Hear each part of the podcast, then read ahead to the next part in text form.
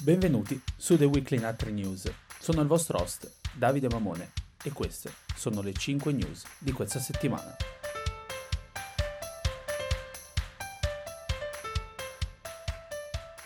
Tra 15 giorni esatti New York riapre, almeno in parte, e no, non stiamo parlando della città. Ci riferiamo allo Stato di New York rimasto congelato dallo scorso 22 marzo quando il governatore Andrew Cuomo ha annunciato il programma POSE, che ha chiuso tutti i business non essenziali, senza però costringere le persone in casa, con l'obiettivo di evitare la diffusione del contagio Covid-19. Per intenderci, al parco si può andare, si è sempre potuto andare, ma questo ha sempre più persone, non basta più. E così il governatore che si è presentato in questi giorni in conferenza stampa, sempre preoccupato ma con tutta un'altra faccia rispetto al culmine della crisi due settimane fa, ha annunciato riapriremo parti dello Stato. Si inizierà da Upstate il 15 maggio, dove la densità abitativa è decisamente bassa e i numeri sono più in calo. Dopodiché si passerà a Downstate, dove si gioca la grande partita, quella più importante, quella della città di New York, che non riaprirà probabilmente fino ai primi di giugno e di certo non senza l'apertura parallela di New Jersey e Connecticut. A proposito di aperture e divieti, questa settimana il sindaco della città di New York, Bill de Blasio, ha criticato la comunità ebraica ortodossa di Williamsburg a Brooklyn per aver sfidato gli ordini di allontanamento sociale e organizzando un funerale di massa per un rabbino morto proprio di coronavirus.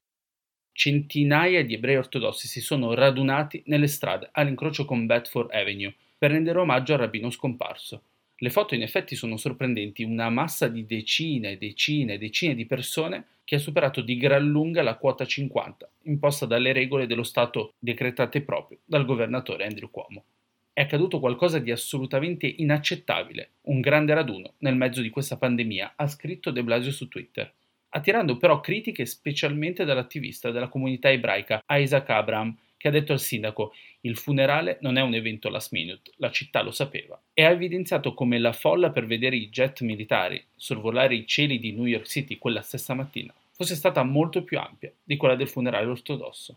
L'attivista si riferisce a un'altra cosa, successa in effetti questa settimana, lo stesso giorno di quel funerale così criticato, martedì, un totale di 12 aerei da combattimento si sono riversati su New York City e Newark a partire da mezzogiorno, prima di dirigersi verso Trenton, New Jersey e Philadelphia in Pennsylvania, un modo per rendere omaggio al personale sanitario e ai cosiddetti lavoratori essenziali, che in questa pandemia non si sono mai fermati.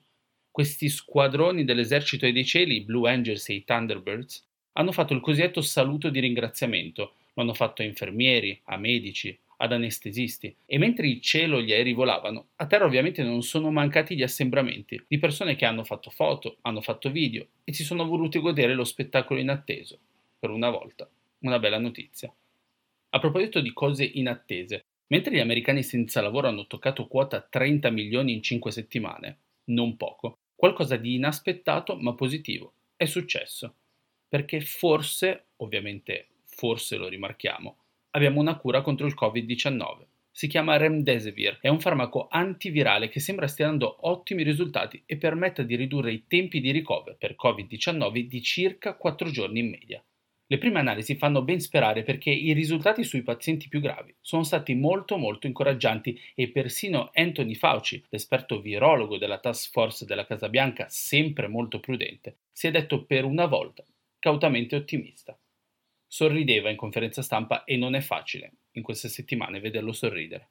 A produrlo è una società americana della California, si chiama Gilead Sciences, che dopo aver reso noti i risultati preliminari di quest'ultimo studio sui pazienti Covid, ha ricevuto un'altra bella notizia, questa volta da Wall Street, perché le azioni della società a New York hanno avuto un balzo del 3% solo nelle prime ore di contrattazione di mercoledì e hanno spinto su gli indici della borsa, nonostante i dati negativi del PIL americano del primo trimestre.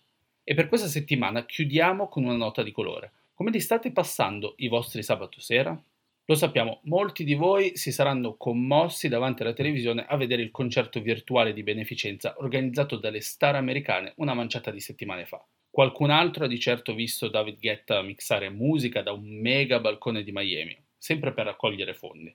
Ma a parte questo, che cosa fate? Perché se l'ho chiesto anche il New York Times che ha pubblicato oggi una splendida galleria di foto e immagini da tutto il mondo. E il risultato è stato molto divertente perché c'è chi fa feste trasgressive su Zoom a Parigi, e chi beve birra in compagnia, ma mezzo isolato di distanza in Minnesota. C'è chi si guarda soap opera e film egiziani in Giordania e chi dalle Hawaii riproduce la coreografia di una nota canzone di Beyoncé, mentre in Plaza Garibaldi a Mexico City, sì, avete capito bene, si chiama Plaza Garibaldi, io personalmente non lo sapevo, una band mariachi ha deciso di sfidare il lockdown raccomandato dalle autorità, andando fuori a suonare, a produrre musica, a fare spettacolo, mentre a Los Angeles delle coppie giocano a Scrabble. Insomma, ce n'è un po' per tutti. Adesso tocca a voi condividere la vostra esperienza.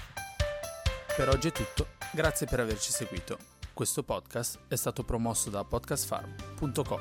A settimana prossima.